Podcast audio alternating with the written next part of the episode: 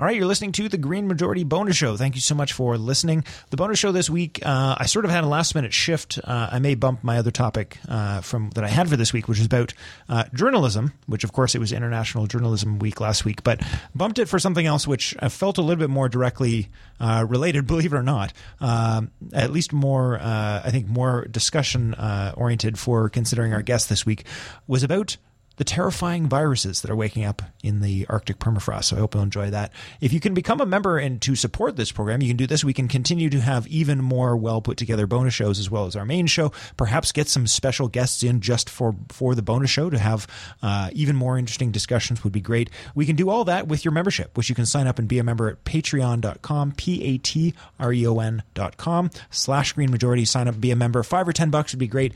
If all you got's a dollar, we'll take it. Uh, available uh, memberships start at just as low as a dollar. Recommended $5 would be great if you can. Other than that, I will not take any more of your time, keep you from your long awaited bonus show. Enjoy.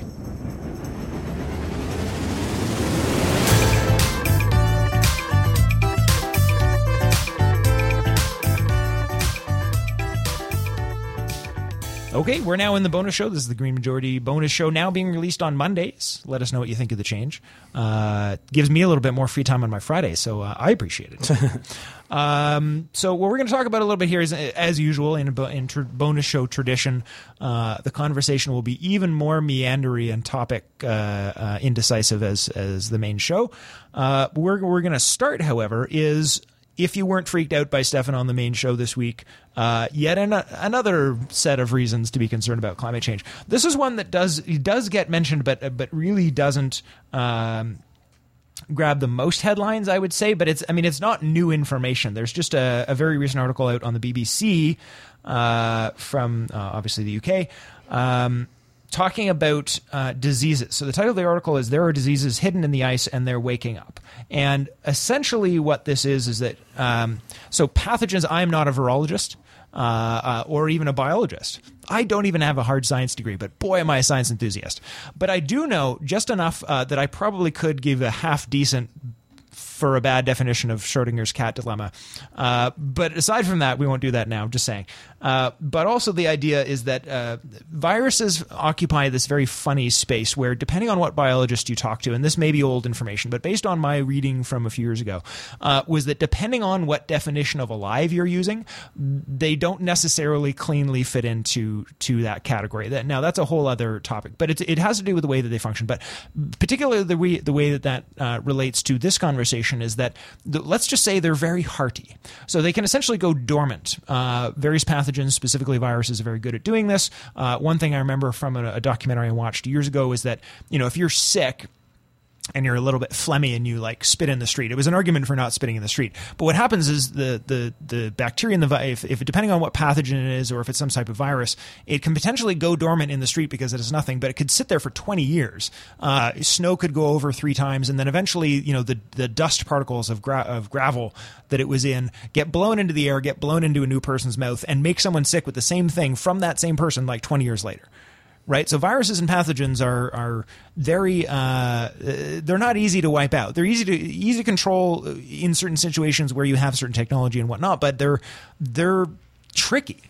And this creates a very long term problem because we're not talking about someone spitting in the street for 20 years. We're talking about tens of thousands of, or perhaps even millions of years, uh, things being trapped in Arctic permafrost. Diseases that, that humans who have only been allowed for roughly 250,000 years, uh, you know, in any form, depending on again your definition of humans, uh, have never come in contact with. So modern humans have absolutely potentially no defenses against these things whatsoever.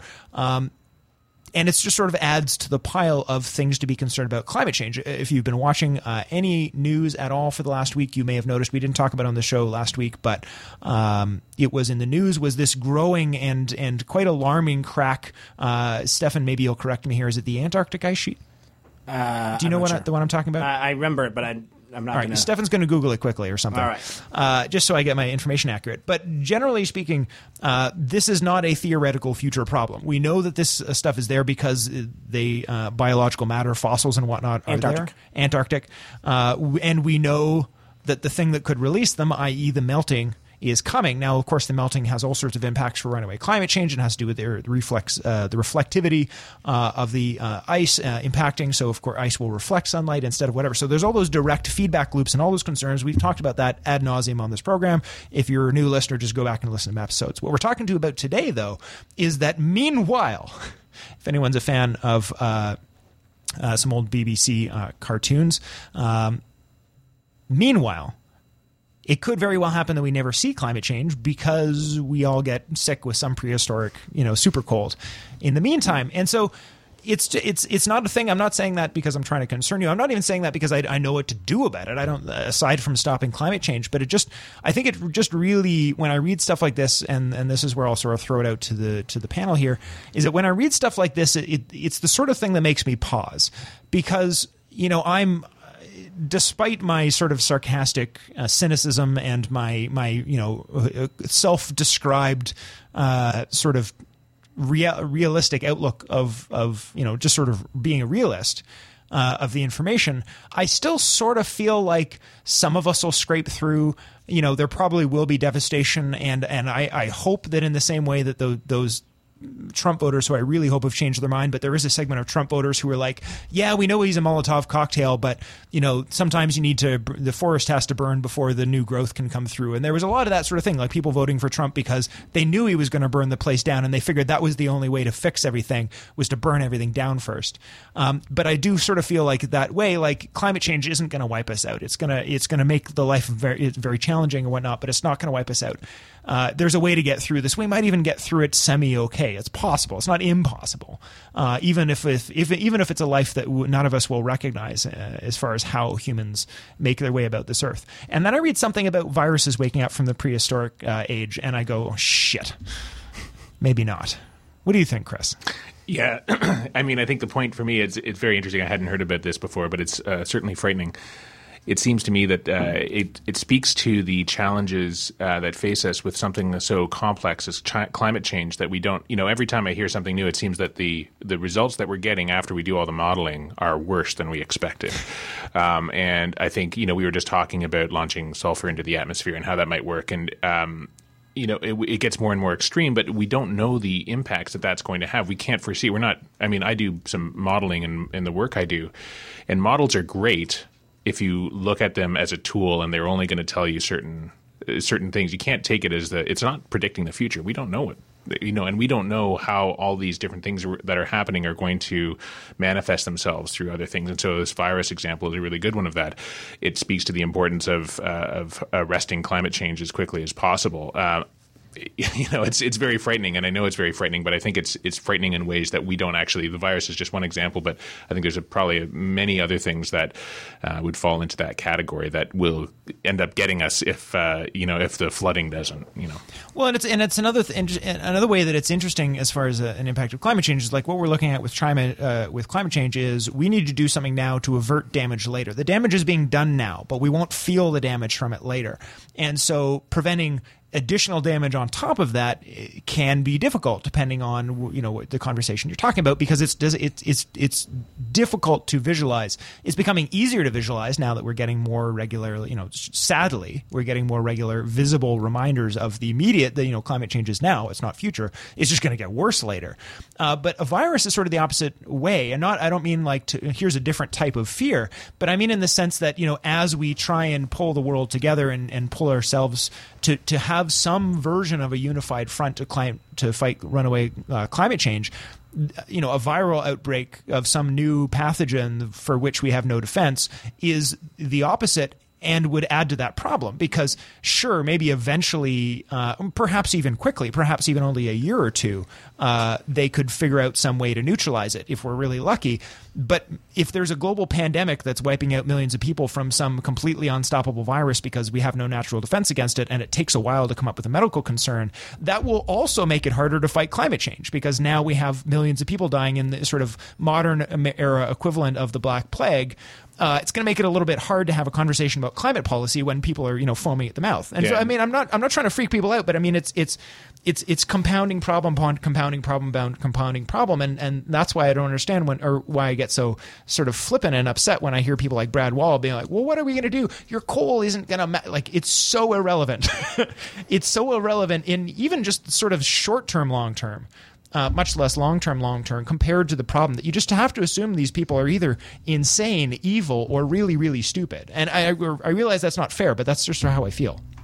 And and I don't even think we need to wait for this crazy virus to see the effects of environmental pollutants and endocrine disruptors that are that that those are having on our on like the world's population, especially people that live near, for example, the tar sands or or near industrial industrial areas like the the the increase in cancer rates. A lot of people are are or if you live in agricultural areas when there's a lot of pesticide spraying um, increasing reproductive issues um, non-communicable diseases we don't need some crazy prehistoric virus to come from like 2 million years ago. It's happening right now. It's just that because we've we've become desensitized to it like it's it's so much more normal to to just say yeah one in three people are going to get cancer in their lifetime. Um what the hell? Like like why like why and people are just completely fine with that or are just used to it because that's that's just what, what we've been told. And it, we i think that like if we really look at what's actually happening and we start to really, really think about it in terms of looking at the specific areas and how environmental degradation, climate change, anything that affects the environment does affect us as well, then we don't really need to look far or in the past or in the future. We can just look right now and see, oh shit, like we're effed. Yeah. All right. So Stefan's been and fairly quiet uh, here. I'm gonna I'm gonna give you somewhat of the last word. I may throw something else in there, but uh, but you know I don't. I feel like you you know there's not much more to say about the scariness of that. But like, does that I don't know. Do you think this is the, like is this the type of information we talked last week about how people uh, you know science change people's minds? Do you think it's possible that by talking more about this type of thing that this would be quote unquote scarier? I think what changes people's minds, or what would be the most effective part of this, and then I have two, actually, I have three complete side notes uh, to throw into this conversation, which have nothing to do with this conversation. Do Yeah, they're going to be all great. Um, but the thing that I actually think will change minds, or the thing that I think is most important to, to, to note here, is the fact that this is what happens at two degrees. Approximately. Again, this is uh, if we're lucky, it's what happens at two, degrees. If we're unlucky, it's what happens at one point seven. Um, and the fact that I think it's I think we haven't done necessarily fa- the greatest job of educating the public about why two degrees is the number chosen by the international community. Um, I don't think people fully understand the fact that the reason that number was chosen is because that's when we start to lose control of this scenario, right? Uh, that's when that's when mitigation stops really making sense. Um, because as just once this methane is released, even if there are you know no terrifying diseases, that's when the methane starts coming, and that's when that, that's when we really lose control. Um, and so that's the part of me that I, that's the thing that I think we need to find a better way of communicating. Uh, is that little piece of like no this is why like two degrees isn't just a compromise we chose out of thin air two degrees is like the closest we came to to understanding when we could still potentially go back and have a functioning world Well, and because of the delay effect, for all we know, it was one degrees, and we've already passed it, right? And that's something that you know we, we talk about whenever we talk about the the IPCC reports. Those IPCC reports are created based on consensus model, which means essentially the lowest common denominator wins. It's what you can get everybody to agree to, and so that means if you have somebody in a room who says, "Okay, we're in trouble at uh, uh, you know two degrees." uh, 1.4 degrees, whatever. So the most conservative estimate, and in this case it would be the highest number, uh, is the one that gets published. But uh, that's and that's the one that everybody talks about. But it's enti- like that's saying, you know, you have a a, a, a one in thirty chance of you know being shot if you leave the house today. But that was actually one of 10 estimates and one of the estimates was you you know you have a 100% chance because i'm standing outside your house with a gun. Uh, but they don't talk about one that one. I mean that's you know that that's important information. But the only thing you know as scary as all these numbers are and that's it's worth reminding people and, and even our audience which is probably familiar with much of this information uh, is that all of the numbers you hear the 2 degrees is the 1.5 degrees is the certain parts per million these are all fingers crossed let's you know let's get i'm feeling lucky today uh, best guesses that are the op- most optimistic of all the guesses that were submitted. Um, it's just worth remembering that. It's worth keeping that in mind. Yeah. You know, when Uh, someone says, "Oh, don't worry," you know, the threshold is two, but we think we can keep it to one point nine. You should not be comforted Yeah. by that at all. Let's give ourselves a bit of leeway. Uh, so the three other pieces of information. One is something that I wasn't able to mention on uh, on the actual ratio. I was hoping to uh, give a shout out to a. If you are in the Toronto area and get this on Monday, on Friday you get the opportunity to go listen to a a a talk uh, from a man with the Order of Canada named Mark Cullen. I'm not sure if that's the exact name. Uh, friend of the show, uh, not Mark Cullen himself, the person putting this on. Uh, I'm sure Mark is lovely. I just have never met him, so I can't say that. Uh, to celebrate gardening in Canada and enjoy a breakfast with Mark Cullen on Friday, February 12th at the Toronto Bot- Botanical Garden. Check that out. But the second piece of information, which is much more sad, is that, uh, you know, not a single person from Nottingham has listened to last week's bonus show. Not yet. Uh, not yet. So I'm still waiting for that. Um, the Nottingham got a ton of co- ton of praise. So if you are fro- the person who listens to our show in Nottingham, you know, okay, go back and listen to last week's show because we talk about you a lot. They we they can now say with with confidence and with accuracy that they're now the internationally acclaimed Nottingham. Yeah, exactly. You know, um, and now some. However, uh, a place that uh, that did get some bonus show love last week um, is a place called from Ashburn, Virginia. Oh yeah. Uh, so, I, and you know, Ashburn, Virginia has a has a population of only forty three thousand people. So, as for number wise, we're doing pretty good. We got three listens from Ashburn, Virginia. Wow. Uh, and, and and so, thank you, Ashburn. Um, I would tell you something about your news, uh, but I have to find that. So let's see. Let's see what's going on in Ashburn. Live on the bonus show. Live on the bonus show. Uh, apparently, they have a place called Patch.com, which tells you news about about it. Um, and uh, let's go the most interesting one. Man, these are weird and sad. I'm sorry, Ashburn. Um, I'm gonna try find. I'm gonna try. I'm gonna go to pat Patch.com. Why is Patch.com? I'm gonna go Loud Times. There you The go. Loudoun Mirror That sounds more our style. uh, which may or may not be the same place. so, um, oh yeah, it's the same place. Okay, it's great. They're they're redistricting something. Man, guys, you guys got to something's got to happen. Uh, oh, there's a climate day, there's a climate march in Loudoun. There you go. Uh, which is, I guess, close to Ashburn or something. I don't actually understand why it's called Ashburn if it's Loudoun times Mirror. Maybe Loudoun is a larger space. If you are from Ashburn, please tell me something going on in Ashburn so I will mention it on the next radio show. If you're from Nottingham, listen to last week's show because we talk about you forever. These are the important things I have to say. Yeah, and all this can all be tweeted directly to Stefan um, because I have enough email already. Uh, directly at Stefan, which is at Staho, S T A E H O underscore. That is Uh, correct. send it all to Stefan, and if you send it with a picture of a turtle, bonus points. I, I, I, yeah, gotta send me a turtle. I might not even respond if you don't. Also, Newbury, Massachusetts uh, was the other one I was going to give a shout out to, but I recently they only listened to the radio show uh, and not and not the bonus show, so I decided not to do that. Uh, and I do know something about Newbury, which is that their high school uh, high school baseball team just won a game, uh, and they're five and five. They're not bad. Uh, they beat a one in ten team, so perhaps they should have. But well, well done, well done, Newbury, Massachusetts. If you listen to the show, There you go. If not, Virginia, where are you at? All right, so more uh, uh, interesting uh, conversations about scary, funny, weird. Maybe we'll even talk about sex robots again. Who knows? You'll never know what's going to happen on the bonus show. Uh, now with random shout outs to places apparently largely in the West right now. So, Hey, the first one was in Nottingham. That's the UK. ah, well, today, anyway. Today was the US. One of these, you know, we're waiting to hear from a small town in Halifax. Oh, we got some. We, we have some. If you want to, like, Oh, we, we have some. Canadian ones. I'm just kind of. I was just ended up being more interested in the. Uh, in the uh, you know the smallest Canadian town that I can find quickly, we, we have two listens from Murdoch, Australia, um, uh, Steinbach, Canada. How's that? We got one listen from someone from Steinbach. I don't actually even know which you, which province that is. Uh, so if you are a listener from Steinbach, please let me know which province you're in because we appreciate you. All right. So I think Manitoba. Manitoba, hey.